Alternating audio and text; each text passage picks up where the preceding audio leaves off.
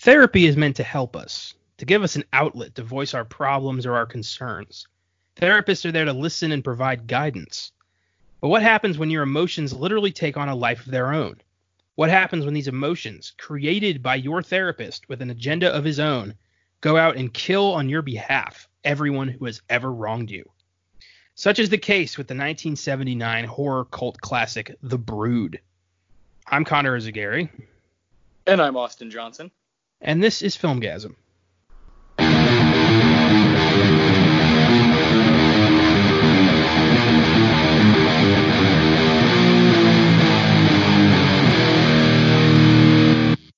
Happy Wednesday, listeners. This is the Filmgazm podcast, where we talk about movies of all sorts, but boy, do we love horror movies.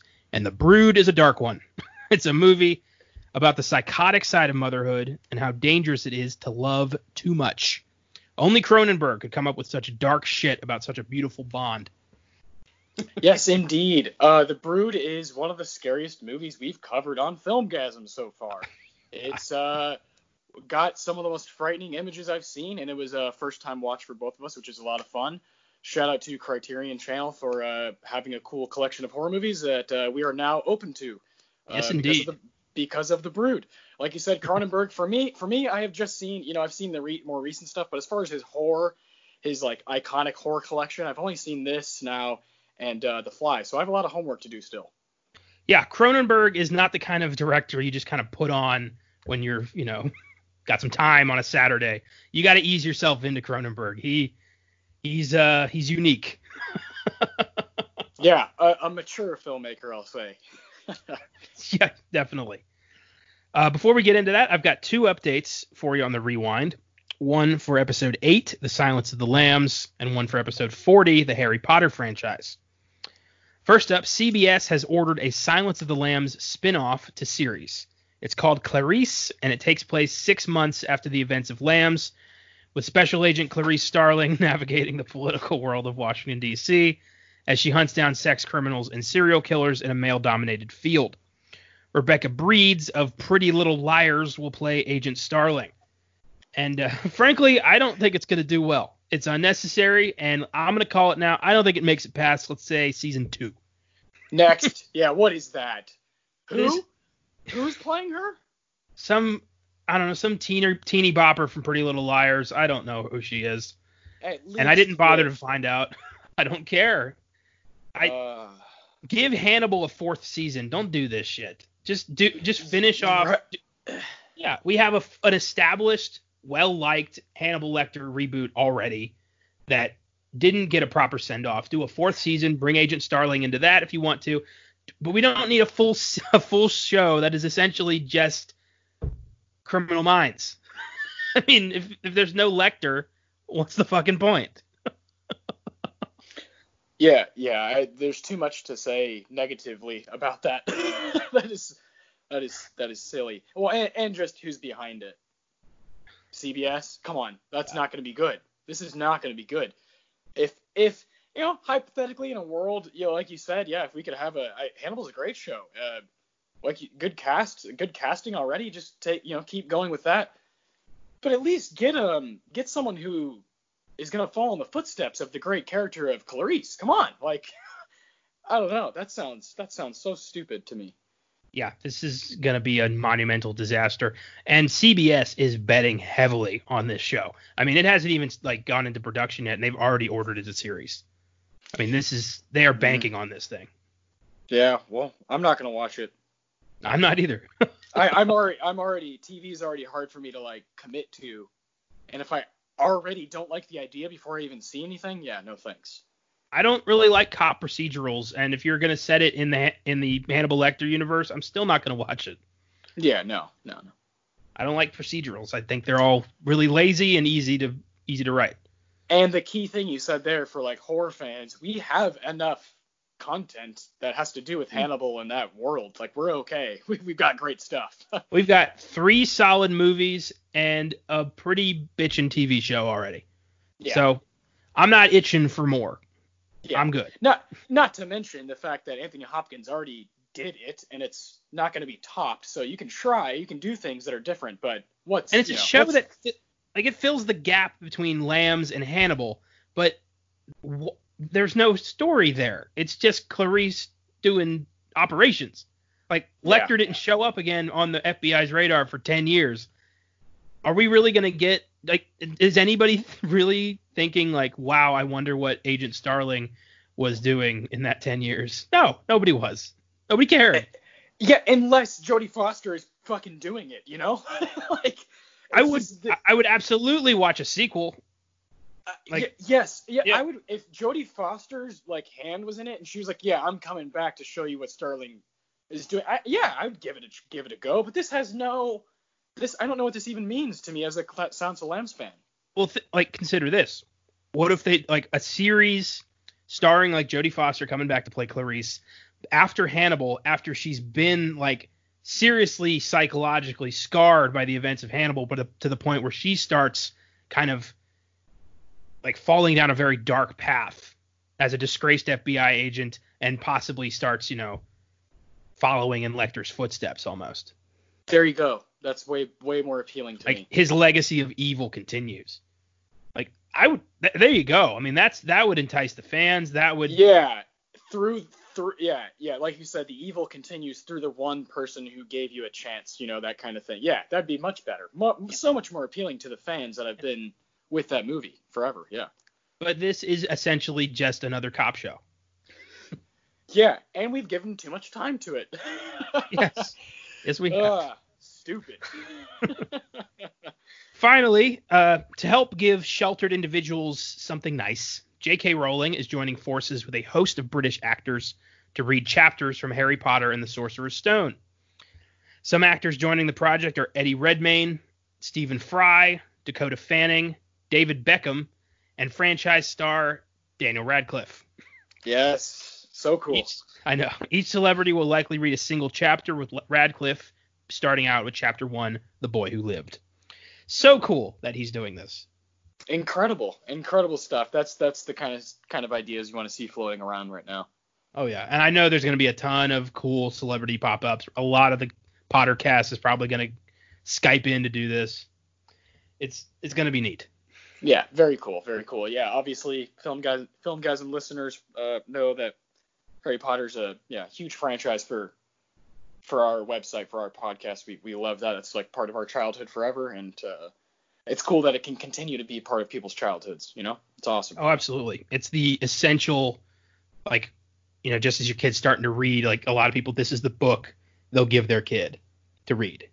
Yeah, because it it totally stretches your imagination, but it's not tough to read, not tough to follow. No. Big, nice, big, solid print, and J.K. Rowling's just good at keeping you keeping. You know, she's good at uh, the page turner. Yeah, this is going. This is a franchise that's going to be around literally forever. As long Yes. as there is civilized society, they will be reading Harry Potter. Yes. So, that's all for the rewind. The Brood was uncharted territory for both of us. Is there any particular reason you decided on this film for the show? Uh, it's just it's one of those. I know you and I both we we're big on lists. We like to keep track of things and have cues, and we like to knock out things, and uh, especially when it comes to movies. And the Brood has been for I don't know how many how many years for, for just some time. I've always seen it as uh, on these you know these like cult classic lists. I've always just seen and the and that that title just has always stood out to me, The Brood. Um, and I felt like I, I need to see this. And after seeing The Fly, you know, two three years ago, um, I felt like I needed to eventually dive deeper into Cronenberg's filmography. Uh, obviously, uh, there's the newer stuff you had you had pointed out before we started recording, uh, Eastern Promises, History of Violence. Uh, but those aren't those aren't necessarily like the Cronenberg classics, like the horror ones. And I just, Yeah. I just have some I have some homework to do, but The Brood was the one that stood out to me the most because of the poster, because of the the title, uh, the DVD cases, and then I you know signed up for Criterion Channel about two months ago, and I saw that it was on there like right away, and I was like, okay, well that's kind of like a sign, like I need to need to watch this movie, and it, it felt right to move this streaming service that uh, we can now use. It has these awesome awesome horror movies, the Criterion Channel. Now it's uh, another another streaming service that you and I have used for this podcast, and I felt like it was right to eventually open that up. Um, pretty soon here we're going to be doing a Near Dark, uh, which is also on there. Awesome, awesome movie from Kathryn Bigelow, and that's that's that's the fun part of it, you know, is opening up new doors to new things, and it was opening up door for myself and for you and for the podcast. So um, I, yeah, it was anticipated already, and then the signs were just coming at me the past, you know, couple months, and it felt it felt right. As dark as that sounds, because this movie is wicked dark, uh, it, it, it, felt it felt right that we were, we should do the Brood. Yeah. I like that. I was uh, when I went to look for this movie on the Criterion Channel, I got sucked into a wormhole looking at Dude. everything that was on there. Oh, it's and bad, yeah. what really stuck out to me is there are a shit ton of Godzilla movies on there. It's incredible, right? Like all the early ones. I have never been able to get a hold of those, and I am I, so excited. Yes, yeah, man, it's insane. It it's uh the Criterion especially just like Shudder just acquires these things that are so hard to get in the United States. So so hard to get, uh, especially on DVD or to like attain and actually watch at home. That it's all there for us is is really really special. We love that shit. And uh, yeah, that was one thing that definitely stood out to me. Um, what, what, were there any other titles that stood out to you on there? Um, I made a list actually. Let me. awesome. I, I, would I would love to hear that list. Yeah. I mean, as you know, I started um, my Criterion Channel diary where I'm going to track all the movies I watch on there each month because I'm I'm not tracking everything I watch on Netflix and all of that, but yeah, the Criterion as I go. And um, last month I watched like around 30 films, and this month I'm at about 10, and it's just a blast being able to see these new things. Yeah. It's so cool. I love that you can organize it by country, by decade. Like yes, it really opens up. If I just want to watch, you know, sci-fi movies from Brazil, I can totally I just boom boop bop and then see what they got. And and and just what you just said, sci-fi movies from Brazil. No other streaming service has has that. okay, so the big movie that I really really want to watch that I've actually been trying to find for a very long time is 1988's The Vanishing. Yes, yes. yeah, we're definitely gonna do that soon. That is one of I've seen clips. I know the ending, so I know that it's gonna fuck with me because that's a legit fear of mine. Yes. And uh, it's just it's such a a cool idea. I've uh, I know there's a remake from '93, but I'm Netflix has never had that, and I'm very excited that I'm gonna get to finally watch The Vanishing. Yes, hell yeah. Yeah, very. Also, um, 97's Funny Games. I've heard that's really fucked up. Yeah, we're definitely gonna do that one too. Yeah. Um, it's a mad, mad, mad, mad world. I've wanted to watch that for years. Me too. Yeah, it's exciting. It's going to be really fun digging into this channel. Yeah, and I, have mentioned this to you uh, before. It's it's the it's one of those things where you you kind of unlock as a movie fan, and you're like, oh my god, there's so much more for me to learn. And that to to you and I, that's probably the best feeling that you and I like um, mutually we mutually agree on. We love that feeling of like being woken up, like, oh wow, there's so much more for me to dig into, and that's awesome. Yeah, it's like the end of Men in Black 2 when Jay finally thinks, you know, all right, I got a good handle on the, my world, I know how everything works, and then Kay kicks open that door, and they're all just like a locker in an alien bus station. That's that's what I, re- I realized, like, oh shit, I have this entire world that I know nothing about. Yeah. so let's yeah. learn. It, it, exactly. Like let's just dig in. There's no other way other than to just start watching. it's awesome. Very true. And this is a great way to start out what I'm sure is going to be a very interesting criterion journey for this podcast. 100%. the Brood was written and directed by cult icon David Cronenberg. Cronenberg is known for his twisted imagery and unique stories. He pioneered the concept of body horror, involving mutations or some other freakish thing being done to the human body. Some of his other work include Shivers, Scanners, Videodrome, The Dead Zone, The Fly, Dead Ringers, Naked Lunch, A History of Violence, Eastern Promises, and Cosmopolis. He's one of a kind, and personally, I think his masterpiece is The Fly. That's just such a grisly, fun, wild fucking movie. yeah, I mean, I would agree. From what I've seen, I've only seen four of those, and yeah, I would agree. The Fly is definitely my favorite. Uh, the Dead Zone is a fantastic watch. I that, heard I would love it. Yeah. Yeah. It's one of Christopher Walken's few leading performances, and he does such a subtle, great job. And it's a it's one of King's best novels, The Dead Zone, and yeah. it's really fun. It's a great movie. Uh, Cronenberg does a great job with that. It's not as brutal as a lot of his other stuff. It's very uh, contained, but so good. And then Videodrome is the exact opposite. Videodrome is fucking nuts. Videodrome is James Woods getting sucked into TV, like literally, to the point Yeah, where it's yeah. like part of him. It's really fucking creepy and disturbing. And uh, I haven't seen Scanners yet or Shivers, but uh, I plan to. Yes, definitely. Yeah, definitely want to see everything he's done. Yeah, for sure. He's and if you if you look at him, he looks like the kind of guy who would come up with something fucked up like this. Oh yeah, he and he yeah. If you look at pictures of him in 1979 and now, Yeah. he just looks like a mad scientist. Yeah. There's a few uh, like directors who look exactly like you think they'd look. Martin Scorsese looks exactly how I picture him. Martin Scorsese, David Lynch, Clive Barker, like these guys just look like yeah, you would come up with Hellraiser, you twisted fuck. like they just yeah, Uh. it's just a look. It's like a you know, silver hair, kind of wrinkly, worn out face, dead-eyed, thousand yard stare, and you got these guys. I don't Yeah. know what I don't know what happened, but something fucking happened. I, w- I would say actually the guy that we both love, uh, one of the guys we both love, Quentin Tarantino. When you hear his voice, you're like, that's the guy who made Pulp Fiction, you know? I know, but you look at uh, his face and you're like, yeah, you would come up with the gimp. like I believe that 100%. yeah, and you totally would have that kitchen scene where you're going off like you definitely shouldn't be going off. you would do that, yeah, yeah, yeah.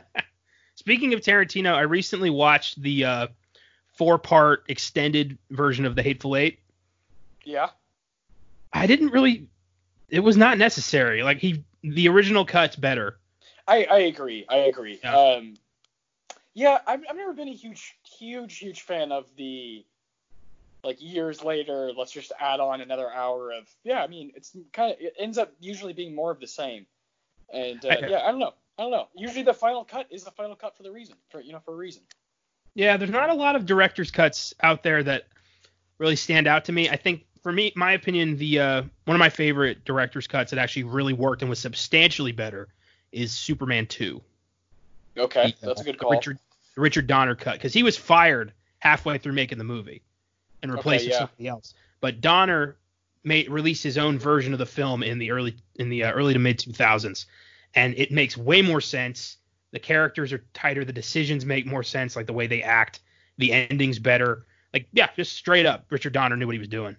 Yeah. But yeah, sometimes I just don't think it's necessary. Like we talked about him recently, the four or five different versions of Blade Runner that are out there. Like- Yeah. Frustrating as hell. yeah, it gets ridiculous sometimes.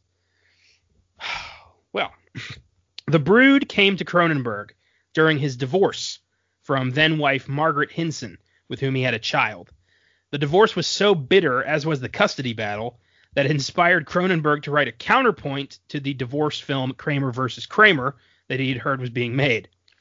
The Brood was the antithesis of Kramer versus Kramer. It was brutal, unapologetic, horrific, and angry. He actually said that it's Kra- he said when talking about the Brood, it's Kramer versus Kramer, but more realistic. Yes. Yes. it's it's um uh yeah the brood is fascinating for so many reasons but i love that and i definitely read about that today before we recorded because i love kramer versus kramer and i love you know like marriage stories looked at as like the modern you know you know uh 40 Yeah. years later type thing and you can see. Uh, have you seen kramer versus kramer? I haven't. you, you can you can see like he's kind of like almost making fun of some of the shots to me. At least that's how i interpreted it in the brood because of like the colors in the house. Specifically the colors uh, we'll get to the scene. The the colors in the classroom at probably the most brutal scene of the whole movie. Um, uh, all of that stuff, the way it's shot feels like a family, like la da da da da, and then it's just got this, you know, these unapologetic characters that are so ruthless and tiny. Yeah, it's um, it is, it, it is pretty funny. I, I definitely encourage people to see Kramer vs. Kramer with a different lens, not like trying to make fun of it, because I think it's a pretty good movie. And I think you would like it, Connor. Um, and it's Yeah. a Best Picture winner, so you should check it out. But Yes. Uh, yes. but but you can see the parallels, and I, I definitely understand that now after watching both. Like, ha, yeah, he's he's totally he's totally taking that and stripping it down to its like rawest possible emotions and forms. It's crazy. That's nuts. I think for me, this movie is creepy. It's it's scary, but it would be nothing without Howard Shore's score. Oh Holy man. shit, dude! I Oh. mean, that music like is gonna give me nightmares. Like, I think this was Shore's like first movie too. Yeah, I, there there's a few times uh, I can like point out, and there's certain scores that will, uh, you know, like The Shining did this to me the first time I saw it, where you actually feel your your heart stop breathing like for a second, you like, and you, Yeah. your whole body your whole body stops, and you have to remind yourself to like fucking exhale, you know, and you're like, oh my god, you know, it's just um, breathtaking, but it keeps coming, it keeps coming, keeps coming, and escalates as the movie goes on. Yeah, it's just stellar craftsmanship from all all of the like supporting parts of this the cast and crew the cinematography the score all these little things the lighting the production design the costumes are, is all set up so perfectly that it's bound to be a good movie True. I think it's interesting that uh, I had never known this before, but Howard Shore is essentially Cronenberg's John Williams. He's done like all of his movies. yeah yeah you look at imdb you're like oh shit yeah I did not know that. The guy who did the unbelievably like perfect score from the Lord of the Rings franchise is also the guy behind Cronenberg's fucked up music. That's great. do you think do you think that he has a relationship uh, with Viggo Mortensen Cronenberg? uh, both uh, Shore and Cronenberg because I don't know about Sh- Rings, I think I don't know about Shore. I, I doubt. I don't know if composers have that kind of relationship with actors. Maybe, maybe not. I just think like maybe there's like a there's like a ring where maybe there's introductions that took place. Because let's see, when did History of Violence come out? That was 05. And Eastern Promises is right 06. after that. Yeah, that Yeah. was 06. So those would both be Seven. after Lord of the Rings. Yeah. Uh, I just like sometimes you know like maybe it's possible that Howard Shore is like Viggo would be perfect to work with Cronenberg or something. I don't know. That'd be really cool. Maybe. Could be. Not a lot of actors have worked with Cronenberg twice, I noticed. Yeah, yeah. That's that's mainly my point. Was like, oh, V- Viggo Viggo is the guy. That's really weird. Yeah. Viggo knows how to pick his fucking scripts though. Like that guy God he damn, he does. Yeah. yeah. his films are fucking great. His performances are great. Hell yeah. Even if the movie, even if I don't like the movie, I'm not a big fan of Green Book, but shit, he is acting in that movie. So let's get into the cast here. So Cronenberg cast British actor and legendary crazy man Oliver Reed as Dr. Hal Raglan, pioneer of a new breed of psychology called psychoplasmics, where the patient's emotions can literally manifest into living beings. And everyone calls him crazy for believing in this. And uh, Oliver Reed is an interesting character, worthy of a Weird Shit Wednesday, 100% down the road. Reed was known for his drunken an- antics and wild behavior, way more than his performances. Some of uh, some of his performances include the 1968 musical Oliver, uh, The Adventures of Baron Munchausen, Tommy, and his final film Gladiator, which he died in the middle of production of. And ch- check out this tidbit about his death. If you want to know who this man was, listen to how he died. so he died of a heart attack in a bar after downing three bottles of Captain Morgan's Jamaica rum, eight bottles of German beer, numerous doubles of famous grouse whiskey and Hennessy cognac, and beating five much younger Royal Navy sailors at arm wrestling. His bar Oh bill my. for the his bar bill at the end of the day totaled nearly six hundred dollars. Sounds That like is Peter the- Griffin. Yeah, it's the bender that killed him. Jesus fucking Christ. And this was not weird behavior. Oliver Reed was nuts. that man got into fights. He would get drunk off his fucking ass every day, like every day, every hour when he was supposed to be working. He would show up completely fucking lit off his ass, not giving a shit. I mean, this guy was, yeah, Oliver Reed is fucking nuts, and I I love learning about this guy. and actually, in Gladiator, his character gets killed off unceremon- like unceremoniously because he had died, and they use kind of a weird looking CGI Oliver Reed in that scene. It's it's a weird moment. Yeah, I I noticed that. Uh, Gladiator is a fascinating rewatch. When's the last time you watched Gladiator? Uh, a couple of years ago. Yeah, yeah, it's it's it's an interesting one. I, I mean, I definitely it's still awesome, and I still I just remember love like connecting to it so much when I was like in middle school. You know, it's Yeah. one of the first. It was one of those first epic movies I saw, and I just don't feel the same like bond with it. I still really like it, but I don't feel that same like little boy bond that I had with it. And it's kind of sad. that that that happens with movies though. That's how it goes. Yeah. I've I've I really don't want that to happen to me with Braveheart, and I feel like it's going to. That happened to me like a couple years ago. Yeah. I still in like in my heart I love that movie and I don't want that to change. It's still it's still very epic, very epic scale, and it's got some awesome quotes, uh, Braveheart. But but yeah, I just remember being like, oh, this isn't as like quality as I remember, because you're more distracted by yeah, just the scale and the epicness of it. Uh, but that's you know that's that's what movies you know there's different different ways movies do things you know different ways to entertain and sometimes you just want to give them you know that big big bang boom and that's what you like as a kid and I don't know just you just grow and like different things.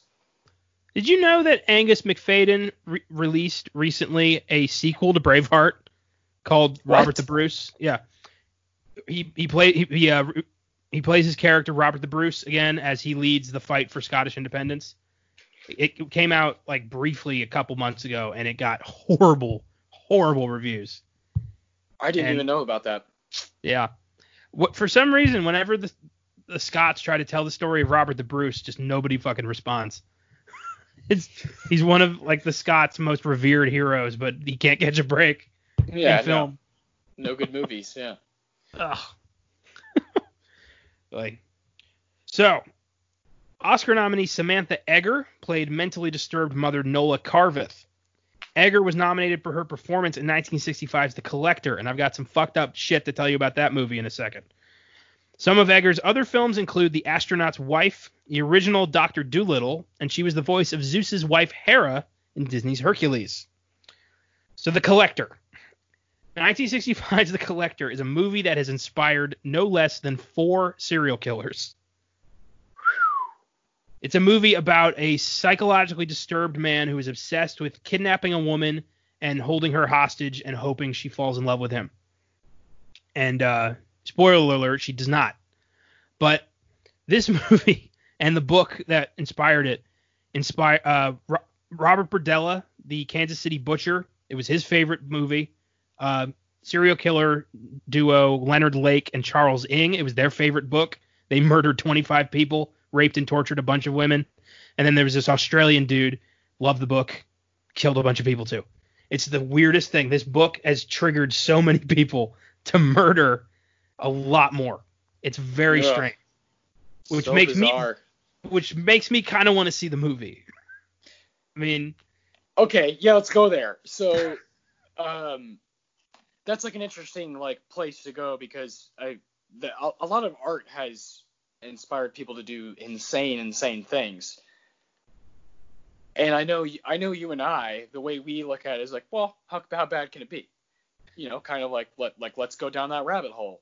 But Yeah. you're there's also there's also a part of us that's like, oh shit, like I mean, that really messed with people. We're totally aware of that. But um, man, it is tough to justify wanting to watch something like that. But I'm totally with you. So to be fair, at least three of those guys. I don't know anything about the Australian guy, but I know enough about Berdella and the other two guys. They were already significantly fucked up before they found the collector. They, They just had liked it a lot. Yeah, they they were abused as children. They had upbringing where they were sociopaths. They already wanted to torture women, and in, in Robert Berdella's case, men. But the collector kind of gave them that push. Yeah. Like, they embraced this story that was exactly what they wanted. And the actually the writer of the book, I don't remember his name, but he testified at uh, one of the uh, killers' trials. Kind of had to explain himself. it was weird. But uh, I'm gonna find that movie, and we are gonna do that on the podcast. We're gonna do the collector, just because I need to see what is what is this shit. Yeah. And it's not like a snuff film. I mean, it's it's an Oscar-nominated '60s, you know, Horror. Yeah. psychological thriller. Yeah. So- Yeah. Yeah. I mean, it'd be different if this was, you know, some fucked up snuff film that is hard to find. then I would totally get it. But in this case, I need to, you know, I kind of want to see why. Yeah. And Samantha Samantha Eggar got an Oscar nomination for that. uh, and then finally, Art Hindle plays concerned father Frank Carveth, our hero. Hindle uh, played Chris Hayden in past Filmgazm episode Black Christmas, and he also appeared in Porky's, the 1978 Invasion of the Body Snatchers, and he had a lead role on the Canadian soap opera ENG, which ran from 1989 to 1994. And Black Christmas is the kind of movie where I don't remember anybody's name, so I do not remember who Chris Hayden is. Yeah, no, no. Yeah. Feel bad, but I mean, come on. what are you gonna do? Yeah, I remember Billy, and that is it. but you know, I don't remember anybody's name from Friday the 13th either. Like these movies don't exactly have you know particularly memorable victims. exactly. The Brood has an IMDb score of 6.8, Rotten Tomatoes score of 81%. It was a moderate hit, grossing about 5 million on a budget of 1.4 million Canadian. It was a Canadian production. A lot of film fans consider it to be the film that put David Cronenberg on the map. Shivers was the, one, the first one he did, but The Brood was the one that proved he was going to be a horror force to be reckoned with. And with that, let's go into the plot. Let's do it. So we open with some creepy ass music from Howard Shore. Sets the tone pretty strong right from the get go. Like this is gonna fuck you up. So Yeah. hold on. Yeah. yeah. And, uh, what what, we- what a great feeling. I know, right? When I hear it's it's strings, strings and horror score get me to the bone. Like I don't know why, but I just get incredibly chilled and you know tense whenever I hear that shit. Yeah, I'm with you. Strings strings in general have a major effect on me, and I think I point it back to being nine years old and seeing Lost for the first time and hearing the dong dong and that always like stuck with me and then you see it in horror and you're like, oh my god, you know, like they take it to the next level and they're these orchestras and How- Howard Shore, this man deserves all the honorary Oscars. Give this guy unbelievable input uh, for the horror genre. And then, like you said, I mean, fucking Lord of the Rings. Come on. I think my uh, my fear of strings can definitely be traced back to James Newton Howard's score for Signs. Nice. That's a good one too. Yes. That Yes. movie fucked with my childhood. I saw that at the movies with my mom and dad. Oh God. Yeah, they shouldn't have taken me to see this, but Wait, how old were we when that came out? I was out? seven. Yeah, I was gonna say, wasn't that like oh two? Yeah. Yeah. So I I went and saw that, and already I'm like, oh god, what is this? But you know, I don't want to tell my mom and dad like I'm scared, so I just kind of sat there, and uh, then it got boring. You know, Mel Gibson and Joaquin Phoenix, and I don't know who these people are. Like I don't know what's going on. What's a what's a crop circle? You know, I was seven, I didn't know, and Yeah. and then that alien walked across the screen on the uh, the home video on the news, and I screamed bloody murder. My dad had to take me out into, into the bathroom and tell me like it's okay, buddy, it's not real. It's aliens aren't real. It's all good. And I was like, no, I'm not going back in there. I'm not going back in there. And your dad's like, well, then you wait out here because I gotta go finish the movie. I Jesus. I honestly do not remember the rest of the day. I don't know if we left or if we went back in. I was so traumatized. and yeah, to this day, that scene just unnerves me more than most most horror movies. Is ah, fucking hell. Oh, seven. Yeah, we're gonna have to do signs on the show one day, so like we could just kind of unpack that scene, try to figure out why the fuck is it so scary. Oh man. That is but that amazing. score is unnerving. I, Signs Yeah. might be Shyamalan's scariest movie, I think. Uh, yeah, yeah, I'd agree. I haven't seen all of them, but I've seen the big ones, you know, like Village and Sixth Sense. Those. yeah, You've seen I'd the say. ones that matter. Let's be honest. which is which is not a lot. There's like four, and then you can kind of write off the rest. Oh, I hate doing that on this podcast, but we just did it because it's M Night. Yeah. I mean, I'm not going to Uh, sing praises for the guy who made The Happening and The Last Yeah, Airbender. exactly, exactly. Especially the Last Airbender, one of the greatest animes of all time, and just thrown thrown down the drain with that movie. That is the worst like 1350 I've ever spent for a 3D ticket. 3D, goddamn. The whole family went, and we left thinking like, what was that shit? None of us had seen the show. I don't know why the hell we were there. Uh, oh my god. Brilliant.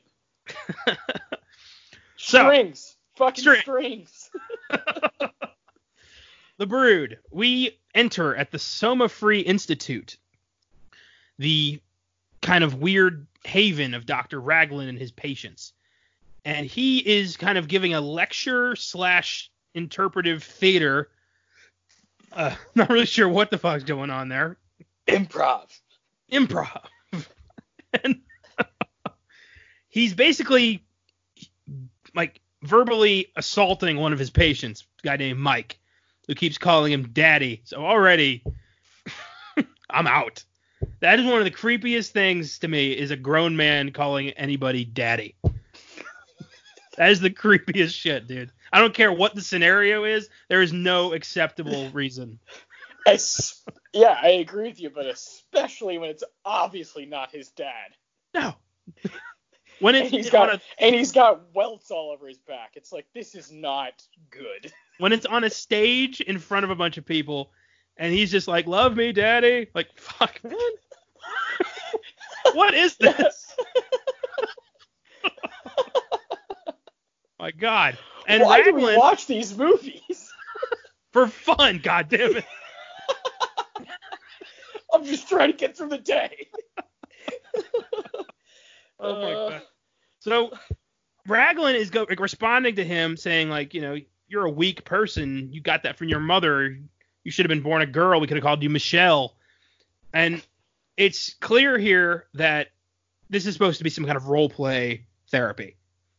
But it's deeper than that Raglan kind of hypnotizes these people into thinking that he is the person they're angry at so they can lash out at him as part of their therapy. But Mike is so weak and just well, weak. He's super weak. It's kind of the only word you can use to describe this guy. He has no other personality traits. Yeah, I mean he he goes so far past vulnerable that yeah, he's not even a human anymore. Yeah. And he won't lash out because he wants to be loved so much. And uh, Raglan's using this to demonstrate his methods to these people, including uh, Frank, who's in the who's in the crowd. And uh, Mike reveals these angry red blotches all over his torso. The audience gasps. And Raglan announces this is psychoplasmics, the physical manifestations of mental rage by the appearance of the welts. However, it's a lot deeper than that with Nola. Not Yeah. quite. Yeah. Her rage is so powerful that it literally creates monsters, which is such a cool idea. That you can be so aggressively angry and pissed at something that that rage takes on a life of its own. I mean, Yeah, Jesus. yeah, it spawns off something that can act off of your own emotions. Yeah, so Yeah. incredible. It reminded me of something I watched. I don't I- remember. this- it- Yeah, I'm with you. The Brood did that a lot, where I was like, oh man, it it was like shouting stuff out. I mean, I love the uh, at one point there's a restroom scene. It was like, oh, this kind of looks like Psycho, and then it kind of flips it around and makes you ah, it just does this stuff. I, I don't know. Cronenberg has such a a grasp of, of horror and the and the, the the just the frightening shit. You know, he's such a understanding of it. It's amazing. I think it was I think it was a couple episodes of Buffy the Vampire Slayer actually. Okay. Where- okay. Somebody had like made a deal to uh, become rich and famous, but their dark side became a monster and kind of like roamed the town, killing people at, at random. Oh, whoa. And then there was another one where Willow cast a spell that accidentally made it so that everybody did whatever she said, no matter how ridiculous this the situation. I mean, he had like Buffy and her mortal enemy started making out, like it was hilarious. I don't know. That just popped into my head with this. Just the idea that you know your emotions can literally get the better of you in the worst possible way. Yeah, yeah, yeah. But I wonder if it works for other ones, or is it just rage? Like, can you love somebody so much that that takes on a life of its own? Or I don't know. Just like, oh, that'd be creepy. These like Care Bears running around like, ah, ah, ah, yeah. I'm just picturing those weird like demon children just like running up on someone and humping their leg. Yeah, just, just happy. Yeah, just really happy. Jesus Christ, that's worse than the that's worse than the murder. yeah, agreed. It kind of reminds me. It reminds me of two things. it reminds me of uh, the genius episode from Rick and Morty, the Meeseeks and Destroy. Whenever I'm Mr. Meeseek, oh help, look at me. And there's like a hundred of them. They're all trying to help Jerry with his golf swing, and he can't fucking figure it out. Oh man, classic, yeah. fucking classic. Incredible. Rick and Morty. Have you been watching the new episodes of Rick and Morty? Uh, I haven't watched the one from this Sunday. I'm gonna watch that after after you after we're done here. But uh, I did watch yeah, last week's and that was crazy. it, it, was pretty good. Yeah, it was pretty good. I love that show. Yeah, fucking clever good. as hell. Good to have it back. One thing I wish that was like a little bit better was the music. I feel like the theme song isn't like quite strong enough for the show. It's like too long maybe, and it kind of goes all over the place. I, Rick and Morty needs a really good theme song. Mm. I like. I would like a. Um, I, I'm probably in the minority on this, but I'd like an arc. Yeah, yeah, yeah. I'm I, am i am with you on that. Just like even if it was making fun of it, like it'd be funny. Yeah, but I feel like the last ep- like last week's episode was basically a fuck you to everyone who wanted an arc. Whereas like you know here's a little bit of all the stories you want now fuck off. yeah, that's go, what I go think. Go to bed. Yeah, go to bed. We'll see you next week. oh. So after witnessing this bizarre form of therapy, Frank Carveth goes to collect his nine-year-old daughter Candy from a private guest room. Dr. Raglan allows Nola to visit her, uh, her daughter Candy uh, once a week. It's part of her therapy. Frank takes her home, gives her a bath, and sees bruises and scratches on her back. And is immediately like, oh, fuck no. Tiger Dad comes out. He drives back to the Soma Free Institute and confronts Dr. Raglan and is like, "What the fuck? Uh, my wife's beating my daughter, and that needs to stop." And he demands to see his wife, but Raglan's like, "No, uh, that's not part of her therapy. You can't see her until I say you can see her." Bunch of red flags already. I love how this movie kind of leads you to think Raglan is the bad guy, but in reality, he doesn't know this is fucking happening. Like, it's so great. Yeah, yeah. The um, I don't know because the Brood, you you obviously, if you've seen like the trailer at all, or if you've seen like the poster or whatever, you have an idea that a woman is going to be behind this, right? Like you're like, there's a woman involved in this in some manner, and even then, even then, when I was watching the movie, I was like, this guy's evil as fuck. even then, even then, I was convinced because this guy, whether he was wasted or not, he's a damn good actor. Oh yes. Well, that's Oliver Reed. He has this build of like, well, yeah, of course he's the bad guy. He looks like the bad guy. Yeah. You wouldn't cast Oliver Reed if this wasn't the bad guy. Yeah, yeah, yeah. He's the therapist, and you just, I, I, I got the idea, like, I got the vibe that yes, there's a woman making these creatures, but he's making that, making the woman make the creatures. That's what I thought. Like this is his idea, this is his plan. But no, he's completely out of the loop. Was not expecting that at all. No, and, and yeah, later on has a scene of some some some really fucking amazing action that he takes uh, later on in the movie. Incredible. He gets a fucking redemption arc. Like what the fuck? Yeah, man? yeah, yeah, yeah. Uh, and I love it. It's like uh, we'll we'll get to that, but that was yeah, that was fantastic. Yes, this movie's incredible. Yeah. so Frank and Raglan have it out, and uh, we find out his uh, Frank's wife Nola was committed after she had a nervous breakdown. She was reportedly abused a lot as a child. She never really felt loved or wanted or needed, and one day she just fucking snapped.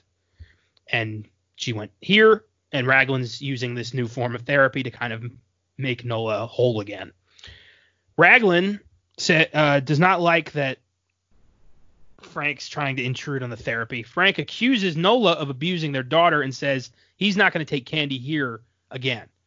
And Raglan threatens legal action if Frank does this because it would be withholding a vital part of Nola's treatment.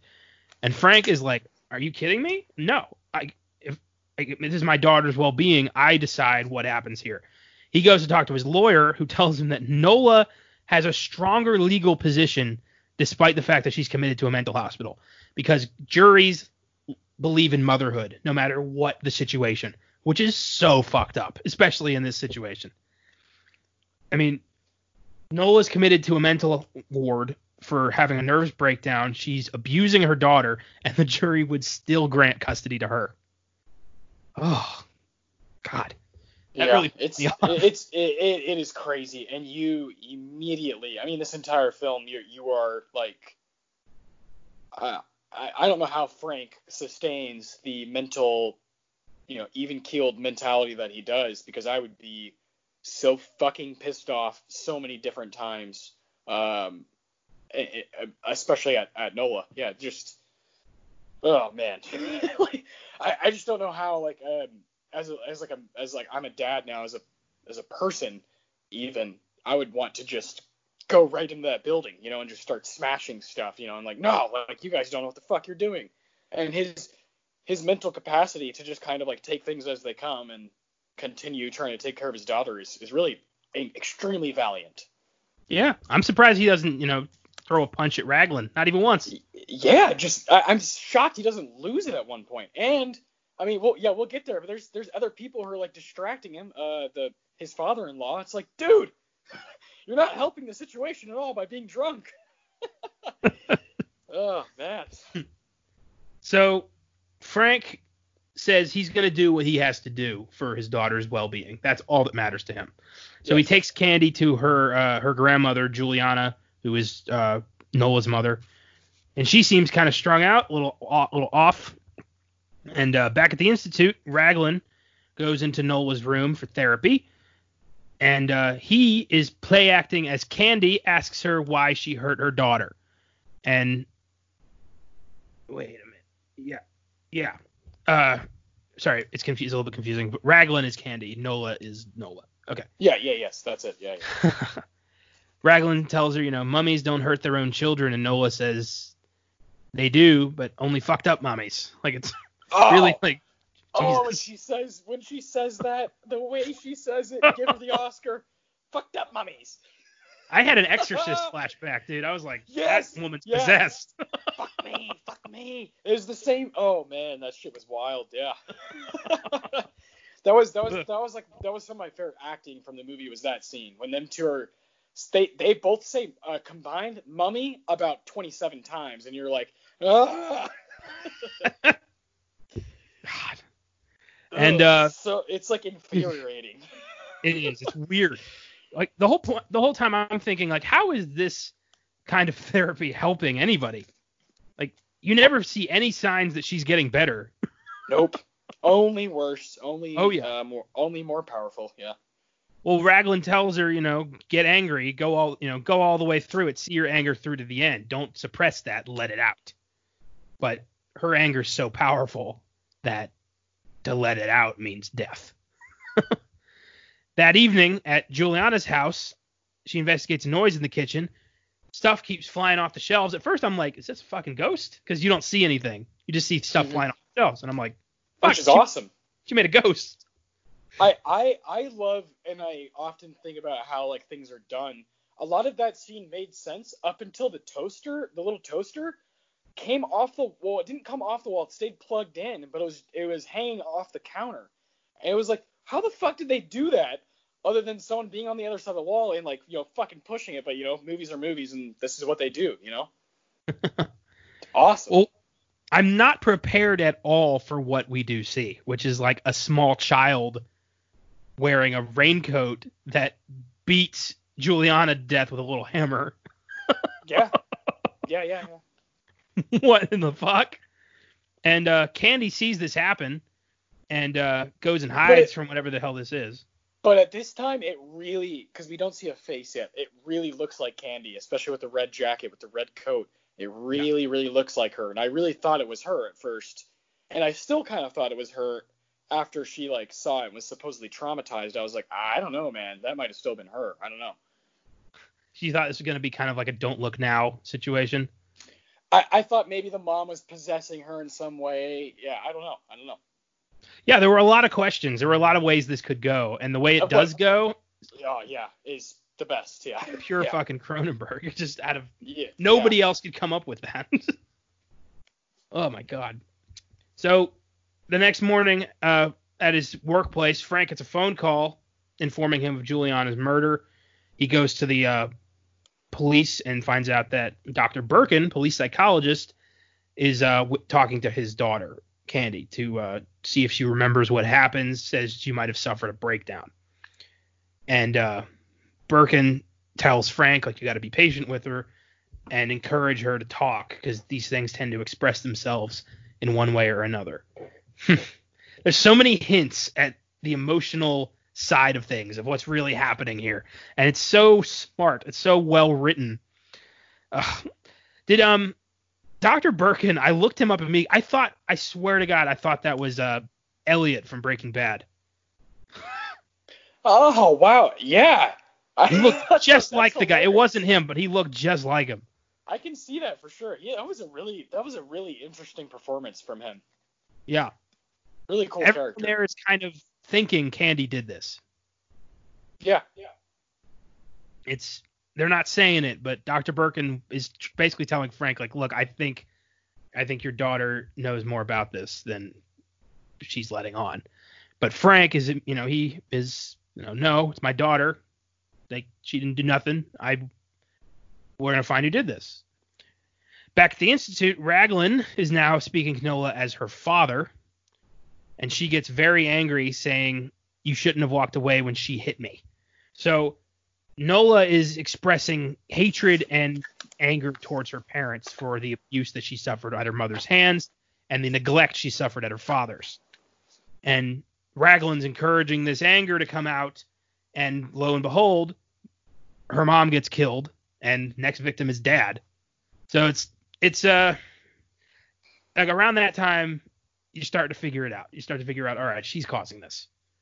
But how and why like how is she doing this is the question um at the airport frank goes to meet barton kelly nola's estranged father who is here for the ex-wife's funeral and uh on his lawyer's advice frank goes to visit jan hartog an ex-soma free patient who is currently taking his own legal action against dr raglan and this guy was weird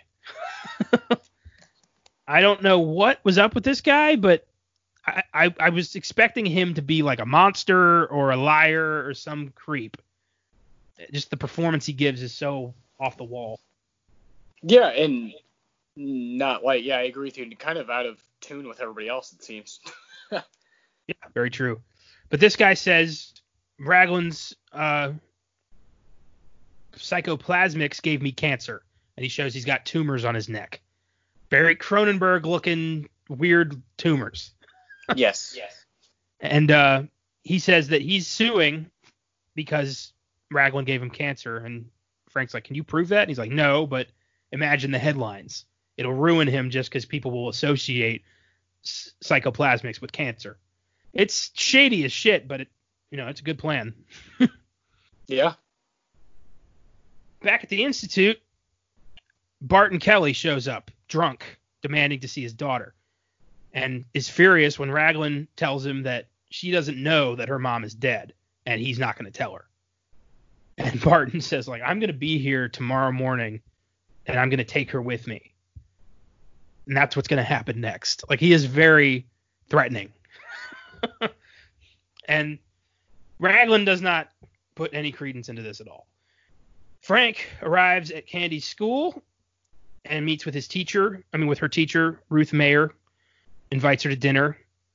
And uh, that evening, Ruth has dinner with Frank and Candy. Barton calls Frank from Juliana's house, saying he needs Frank's help to get Nolan uh, to get Nola out of the Soma free. Like he's gonna do some he's gonna do some some uh some bad shit. Yeah, So he's going with he's going with her without him, no matter what. Yeah. So Frank's like, Ugh, all right, wait for me, I'll be there. So he asks Ruth if she can babysit. She agrees, and he goes to help out Frank. And uh, by the time he gets there, not Fra- uh, Barton. Sorry. By the time Frank gets there, Barton's been killed by that same little man, little creature. that little man. oh, those little creepy tiki looking fuckers. Yeah. It's like somebody put a body on a shrunken head. It's weird. Yeah, yeah, yeah. And uh, Ice climbers. yeah, just beats him to death with some paperweights. It's weird. Well, yeah, they they kind of look like the ice climbers, just with their puffy jackets and their little hammers, and they're like, yeah. Super Smash Bros. God. I I was expecting kind of a Gremlins looking thing, like kind of a like a little bit like a like Gremlins meets the little dwarf from Don't Look Now. Yeah. Like I was expecting, and it's kind of what I got. but um, Frank shows up and sees this thing. It like jumps him in the bathroom, but then falls falls over and just kind of dies. And Frank's like, "The fuck? what is this thing?" And he calls the cops. Back at Frank's house, Ruth answers a phone call from Nola, and Nola goes into a violent jealous rage, calling Ruth a bitch, saying, you know, how you're ruining my marriage, you whore. Who do you think you are? And just kind of ah. And Ruth hangs up the phone and is like, nope, not dealing with that tonight. Fuck, fuck that. Yeah, not my department. Jesus. That is not my job. At the police station, Frank gives his statement and meets the pathologist who is doing an autopsy on the weird creature that attacked him. And everyone kind of treats this like it's, you know, business as usual, like this happens all the time. Which, which, all right, okay, that's um one thing that happened a lot in the 60s and 70s horror movies is the police and the doctors are usually not very good at their jobs. Maybe because, like, you know, over time, I guess in horror movies now the cops are a little bit smarter. But I feel like in these movies, like they just, they're just kind of, like you said, treat it like business. This, this is no business. This is, this is evil at its, you know, at its core, at its, at its finest. Like, let's take this seriously. And they're like, yeah, I think your daughter has uh experienced some traumatizing events. Like, you think so? Like, holy, holy shit! oh my god, yeah, they're so stupid. They, yeah, I don't know. It's like they haven't seen anything. But the way these people are like looking at this demonic fucking weird like claw, you know, claws and mm, like cat-like face creature and they're just like, "Well, I guess it ran out of gas." Yeah, ah, yeah, it needs, it needs that fuel, you know? Yeah. Well, And it, uh, carry on. Yeah, like what? I mean, these guys d- discovered a new species of half man, half like bobcat that Yeah. murders people. with with with no with no re- reproductive organs, with no belly button. Like what? What? Uh, this is this is an alien. What do you guys? You're not Oh, gonna just you're not gonna immediately call National Geographic. You're gonna just move like put this in the freezer and move on. like what the fuck? Yeah, yeah, yeah. That that's really that, that's my issue with a lot of horror, a lot of movies in general is just how they can't they they don't operate realistically with like some some occupations, you know, including right here Yeah. with like the cop with the cops and FBI and whatnot. Yeah. Um, also, wh- why is Frank allowed to just go wherever the fuck he pleases to see to see all these like top top secret things? I, I don't know. I don't know. I didn't even pick up on that, but you're totally right. He should not like- be allowed in there. I feel like Frank's life, for the amount of stuff Frank experiences and sees in the Brood, he is way too normal. uh, how he comes out in the end, I don't know. But then again, the ending is pretty pretty amazing. So we'll get there. But I like how the pathologist kind of points out this thing doesn't have a belly button, which means it Yeah, wasn't yeah. born. Yeah. It, or at least, you know, not the normal way. This thing was created. Interesting.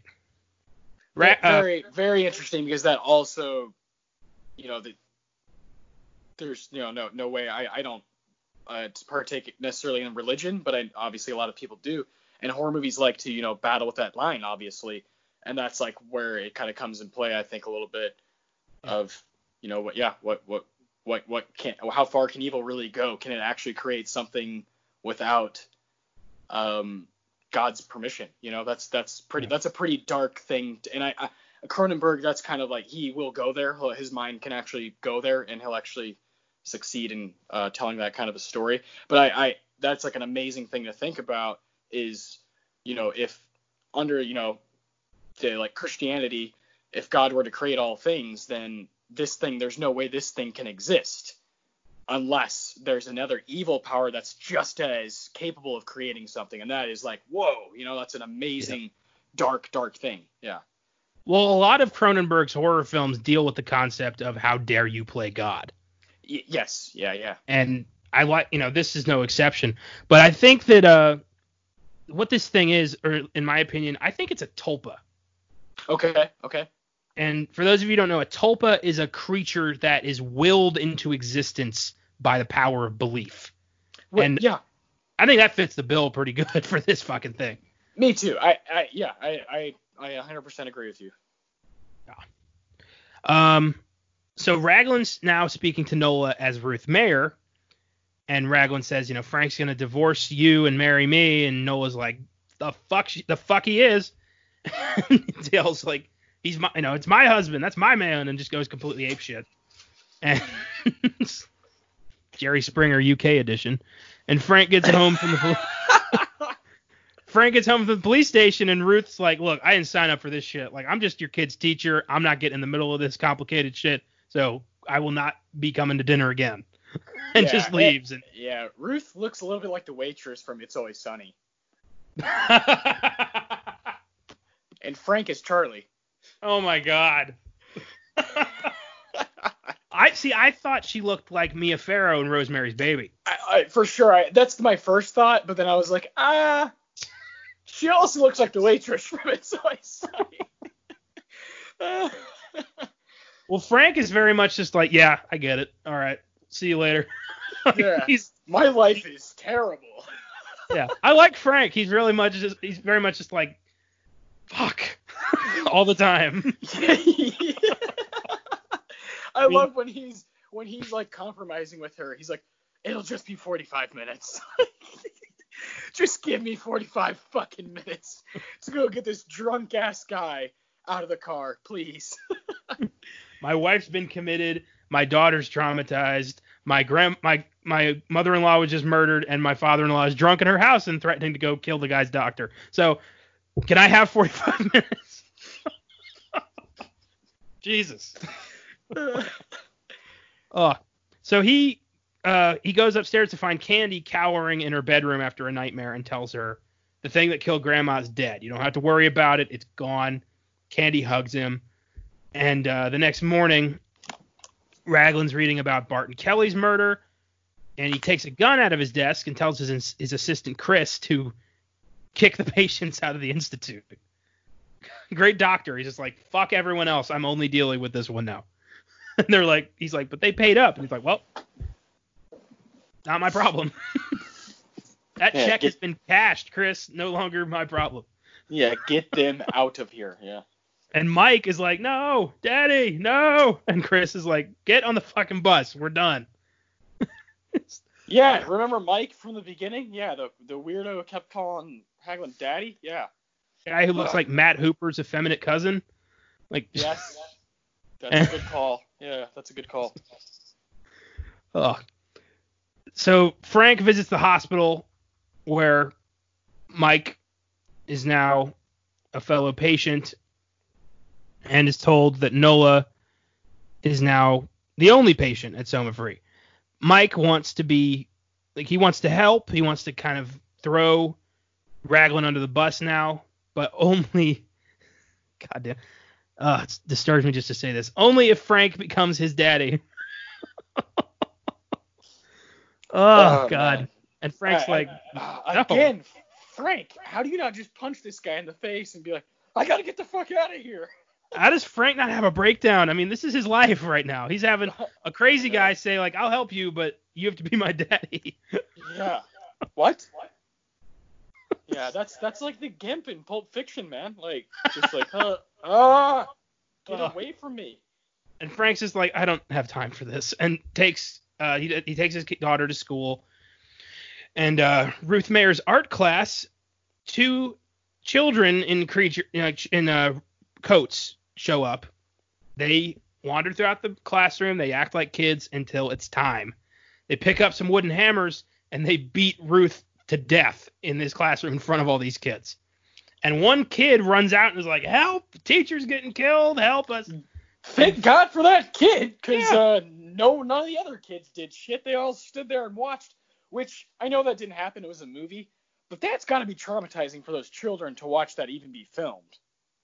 Yeah, I'm Right? sure they had to make up like it's a game or some shit. Yeah, I just I don't. I mean, like she is screaming on the floor, and there's these two things in coats just ah ah ah. Yeah, like what? Uh, there's blood everywhere, fake blood. Yeah, I don't know. That that had to be pretty pretty crazy.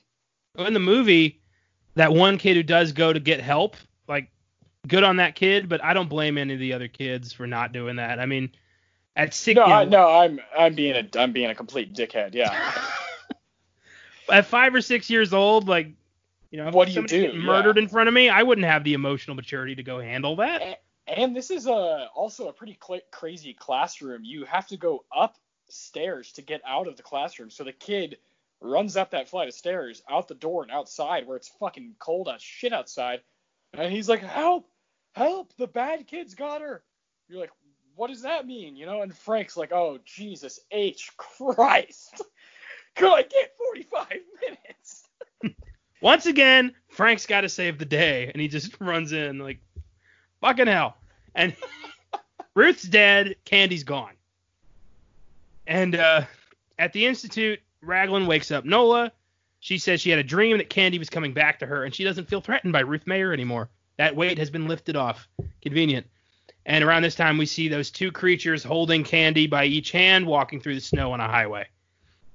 Yeah, my favorite shot of the movie. Yeah, unbelievable. the implications of that scene are like, what are they going to do to this kid? Are they going to eat this kid? That's what I thought. I also, if I drove past that, I'm not driving by. I'm like, hey, what are you three tiny children doing in the road? What what are y'all doing? Like, but then I would see and I'd be like, ah, never mind. You know, I'm gonna carry on. That'd be so frightening to stop and see these two like, yeah, these two just demon like stuffed animal child children. Like that would just, I I, I don't know what I would do. I don't know what I would do. I'm like, how does Frank not own a gun at this point? Yeah, I know. I, I I'm I'm not like personally in my own life. I'm not really like guns. I don't really go. I don't really like to have conversations about them because they're so people have such different opinions on them. But Frank should have a gun. yes. That evening, Mike shows up on Frank's doorstep and is like, Daddy, the disturbed kids in the work shed, they're the ones you need to worry about. Your wife is taking care of them. And Frank's like, I'm not your daddy, but I'm going to go handle that. He drives to the Institute where he runs up on Raglan, who pulls a gun on him and says, like, look, I have a gun on you. Just don't try anything. And, and Frank's like, dude, you got demon cre- kids that have my daughter what's gonna you know what are we gonna do about that? And raglan kind of is like i don't know what to talk about and i'm sorry my daughter like your daughter got involved and i will help you save her. It's it's weird. Ra- like at this you know up to here you're thinking like oh raglan's the problem but in reality no nola's just so goddamn powerful that she created monsters. And uh raglan tells him that the creatures are nola's trueborn children that they are the brood, the children of Nola's rage. And over the past year and a half, her psychoplasmics have manifested into these children that carry out her bidding whenever she's angry. They killed her parents, they captured Candy, they killed the teacher, anybody she's angry at. And Raglan tells Frank that Candy's locked in the attic where the brood are being kept, and if he wants Candy back, he's got to convince Nola that all is good and she can come back and live with them as a family. If he can do that, the brood will be neutral long enough so Raglan can save the kid. If not, the brood are going to kill him and Candy. Weird that Raglan's willing to make this sacrifice. Surprised he didn't say like this is your problem and he fucks off. Yeah. nope. y- yeah, you would totally ex- uh, expect him to like drive off in like a Porsche and be like, "All right, see ya," you know. Yeah. I'm gonna take I'm gonna take my collections and move on. But no, he he makes one of the most um brave decisions of the movie. Yes, indeed. Raglan waits outside the attic door with a brood are. Frank goes to Nola's room, sees Nola rocking back and forth. in a white robe, She's in a trance. She's happy that he's uh come to be with her, and Frank's like, "Honey, you got me. You got it all wrong. You're the only woman for me. I, I love you. See, like he's very much like, are you buying this? it doesn't sound sincere once. he's not very good at this. I can't blame him. Yeah. At this point, Nola throws back her white robe, revealing a fucking sack on her chest and uh, an umbilical cord. And uh, it's uh, it's like an incubator for the brood. And Frank's like, oh boy, what Frank? What have you gotten yourself into, buddy? In the attic, Raglan quietly enters. Sleep, the brood are all asleep. Finds Candy, starts to carry her out, and the brood stirs, sensing Nola's anger. In Nola's room, and here's the part that fans, horror fans everywhere, will remember forever. She rips open the sack, removing a fetus that she then begins to lick clean. Oi. Hard to forget that image. yeah. Oh my god. An Oscar-nominated actress um, quickly maneuvering her tongue on a fetus is yeah one of the strangest things that could happen on a big screen. Yeah. Um, and, but but I, I as weird as this is, like you can't look away. You know, you're like, ah. It's one of those one of those very strange phenomenons in horror movies where you're like, ah, I'm already here, so I guess I'll watch. yep. And Frank is immediately like, oh my god, and she catches on like, oh, you're sickened by this? You think this is gross? Frank's like, I disgust yeah. you? Yeah, you do, girl. in the attic, the brood jump Raglan. He shoots a few of them, tells Candy to run, and they just grab him and they beat Raglan to death. Candy gets in a room, uh, locks the door, and is hiding. The brood are coming through the wall, and Frank realizes that Nola is willing to let Candy die before not being in her life. And Frank's like, "Fuck that! I'm you're done," and strangles Nola to death to save his daughter and destroy the brood. It's great. that was actually very satisfying to watch that bitch die. yes, Frank. Yes. Frank goes upstairs to the attic to find the brooder dead. Candy is locked in a room, traumatized for fucking ever. And uh, Raglan's dead. and he picks up Candy, takes her home, and as they're driving home, Frank does not notice the two raised lump on lumps on Can- on Candy's arm. Her psychoplasmics welling up. The welts are apparently hereditary, and her rage will manifest in the future. Fucking crazy movie, man. horrific, horrific movie with a unforgiving ending. And here's some Filmgazm facts for you. There's only two. There's not a lot of trivia on this movie. No, no, there's there. It's not the easiest movie to find stuff about. Yeah. Number one, Oliver Reed was arrested by the Canadian police during the production of this film after he made a bet with someone that he could walk from one bar to another without wearing clothes in freezing cold weather. Yeah. All right, Oliver, my man. Number two, Samantha Eggar came up with the idea to lick the blood off the newborn. there you go. Yeah. And the fetuses attached to her body were actually stuffed condoms. oh, okay. Yeah, I see that now. That's all we got for Filmgazm facts. As we said, trivia is a little sparse on this one. Uh, not a lot of trivia, which is weird because you think with a movie this bizarre there'd be a lot more stories. But uh, I don't know. It happens. I give this one an eight. It's a solid, freaky horror flick that has stood the test of time and legitimately freaked me out. Yeah, I uh, yeah, I feel similarly. Uh, except I think I like it just like a little more, hair more, and I give it a nine. I think it's again, I think it's one of the scariest movies we have covered on the podcast.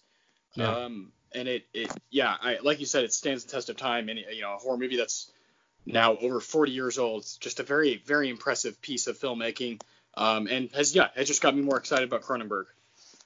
That's true. That is certainly true. It's definitely reinvigorated a, uh, a quest to find yes. more of his stuff.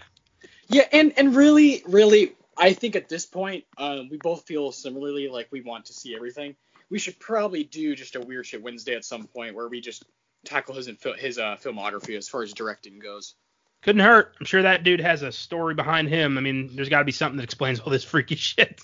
For sure. so, what are we doing for Friday? Friday. Speaking of Cronenberg, um, I, you know, we want to stay in that vein, um, and I also think we want to give something that's uh, uh, give give an opportunity to our listeners to watch with us, right? Yeah. Um, so Dead Ringers, also directed by David Cronenberg, is what we're going to do on Friday, and that is on Prime through Starz, I believe, right now. Um, Yes. Yes, through Starz, yeah. And it's uh yeah, I, I actually haven't watched it yet. I'm watching it tomorrow night. Uh, I'm excited. I've heard from you that it's a very off the wall movie because you you just watched it recently. So I'm excited to dive into it. Um, but it's it's not it's not in that upper echelon of his you know big horror masterpieces. So we're trying to Yeah. trying to branch out. Also, admittedly, it is tough to find Cronenberg stuff on streaming. yeah, yes, exactly. Again, yeah, we want to, especially during this time, during uh, while some people are still quarantining or just getting back to work or you know finding their groove again.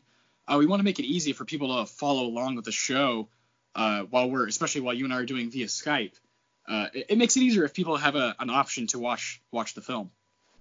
And it's easier for us to just have ac- you know immediate hands-on access to this stuff as opposed Exactly. to logistically coming up with some way to borrow DVDs at this time, which is just isn't feasible. Yeah, exactly. Um, so Dead Ringers, uh, weird movie. Uh, not would not have been my first choice for a, a bonus on the Brood, but you know, desperate times and all that. Admittedly, I think it's going to make a very strange episode of the show. Yeah, I'm excited. I uh, yeah, uh, it's a completely different turn than we're used to taking. So yeah, I'm excited. I think it's probably the the best performance Jeremy Irons has ever given. Jesus Christ. Okay. It's unbelievable. He is incredible in this movie. All right. Well, that that's enough for me to get excited about it. All right. Now let's take a look at what happened this week in film. Uh, first up, Kurt Wimmer, director of the 2000 action thriller Equilibrium, is helming a Children of the Corn remake in Australia and has actually managed to keep production going during the pandemic. So get ready for that. We're getting another Children of the Corn. I don't think we need it. I, w- I'm not that big a fan of Children of the Corn. Me neither. It's not it's not my favorite. No. Nah. And they've made like 12. I don't get why they keep going back to this one. Yeah. Yeah. Pick something else to redo. Uh, speaking of Stephen King, director Mike Flanagan, helmer of Gerald's Game and Doctor Sleep, has announced that he will be adapting the recent King novel Revival for the big screen. oh. I couldn't be more excited. Revival is the only book I've ever read that scared the absolute shit out of me. That's so exciting. That is awesome news. That is, have you read that one, Revival? No, no, but I, I, will now that I know that there's going to be something adapted so quickly. Yeah. of his recent work, Revival's probably my favorite. That was such a brilliant story. And the ending is so out of fucking left field, but and like the whole book is going in one direction, and then when you realize what's really happening, your mind is fucking blown, and it's so scary. I was seeing shadows around my room. I was like, I gotta put this shit down. It was horrifying, dude. It's gonna make such a great movie. Awesome. Awesome. And Mike Flanagan's the perfect guy. I was really hoping he was gonna pick like this one. So Yeah. I'm super psyched for this. That's so cool. Uh, the trailer for the Judd Apatow Pete Davidson dramedy The King of Staten Island was dropped. Uh, it looks fantastic, very entertaining yet thought provoking. It's set for release on demand on June 12th. Uh, yeah, I think this is going to be good. Pete, uh, King of Staten Island. Yeah, I'll definitely be checking that out. I think it would be a really cool bonus for us to do. Uh, Yeah. I mean, I will watch Bill Burr play a stepdad any day of the week. Me too. Me too. I'll watch Bill Burr do anything, man. Uh, speaking of on demand, Tom Hardy's crime drama biopic Capone was released on demand on Tuesday to admittedly mixed reviews. Some say it's his best performance, others say the film is confusing and lacks direction. It's currently sitting at an IMDb score of 6.3, and last I saw on Tomatoes, I believe it was 43%. So Damn. we'll see. Yeah, not too great. yeah, but we'll we'll check it out at some point. Yeah. it's $10 to rent it on Prime, $14.99 to buy it. Okay. Okay. seems a bit steep for a rental, but it is a new movie. Yeah. So Yeah, isn't that isn't that frustrating? Uh, yeah, you're you're having to pay more than you would in a fucking theater for some of these movies. yeah. Pretty frustrating. Mm hmm At least if you pay at a theater, you get you know big screen, good surround sound. You get a popcorn. that's what you're paying for. Yeah, is that um that awesome experience. At home, we you already have everyone has their subscriptions for Netflix, Hulu, Prime, whatever it may be. So I don't want to pay fucking ten dollars to see a movie. you know, like goddamn. That movie Scoob, the Scooby Doo reboot, that's coming out on demand next week. Probably going to be the same price. Yeah, well, yeah. I mean, like they did the, you know, they did the um, the films that obviously were in theaters and then got, you know, got their life cut short. Uh, obviously, onward because Disney has unlimited resources and money. They were cool about it and just put on Disney Plus. But then you got the way back, which I really wanted to see, is fucking twenty dollars. Like, no, I'm not paying twenty dollars to see a movie that just came out in theaters that I could have seen for ten or twelve bucks. Yeah, I just I don't see the logic. Nah, man, doesn't make sense. So yeah, I, that, again, more of a reason to to use these uh, Filmgazm episodes uh, for movies that are on streaming services already. Exactly, exactly.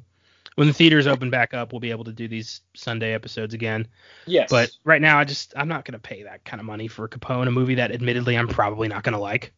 Well, yeah, and, and like yeah, if it was uh you know, admittedly, uh, you know, if it was like some director I'm obsessed with, then I'll, you know, I'll shell out money. But those reviews are not good. They're not saying great things. It's completely mixed. So I'm not convinced to spend the ten dollars. Yeah. I'll wait till it's on Prime for free, or Hulu buys it, or something like that. Yeah, yeah, yeah. Or the DVD release. I'll just get it through Netflix. There you go. I'm in no hurry. Uh, finally, this was very sad. Longtime comedian Jerry Stiller has died at age 92 from natural causes. Jerry Stiller was the father of comedian Ben Stiller, who's best known for his role as Frank Costanza on the long running sitcom Seinfeld. He was absolutely hilarious, and in his name, Filmgazm will be donating $500 to the Human Fund. We encourage you to do the same. It's what he would want. oh, rest in peace, Frank. Oh my God, one of the funniest parts of that show, without a doubt. and and and uh, my favorite part of King of Queens. I didn't watch King of Queens. I've never been a Kevin James fan. Uh, neither have I, but he's great in it. So.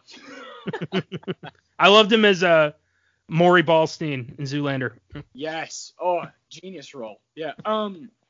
Yeah, those are that's a that's a guy that was a staple from the generation right before us, a staple of the 80s and 90s, especially from Seinfeld. And it's um it's just sad to see someone that's represented so much so much hilarious content on that show so many episodes so many moments that um affect so many people from so many different ages yeah rest in peace man that, he's a legend dude festivus alone gets that guy into the comedy hall of fame yes serenity now yeah just yeah I got a lot of problems with you people, and you're gonna hear about them. Oh God, Serenity now. Yeah, rest in peace, Jerry Stiller. Two, cup, two cups in the front, two loops in the back.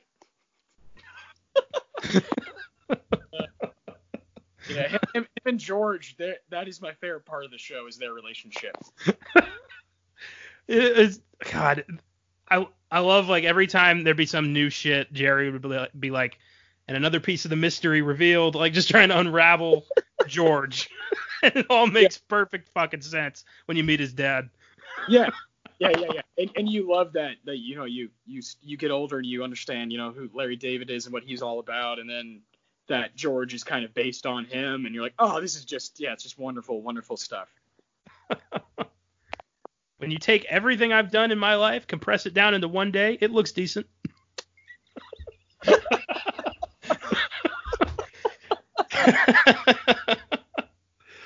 Oh, well, that's all for today, folks. Hope you enjoyed our breakdown of The Brood. Get another dose of Cronenberg on Friday with Dead Ringers. Next week, we're taking on another horror icon, a film that changed the game yet again and told horror fans everywhere that Wes Craven was back and better than ever. Next week, we're diving into the 1996 horror classic Scream. Woo! Depending on how things work out, we may have a special guest joining us via Skype for that episode. Stay tuned to find out. In the meantime, keep an eye on your significant other. If she starts lashing out at you and birthing numerous rage demons, might be time to break it off.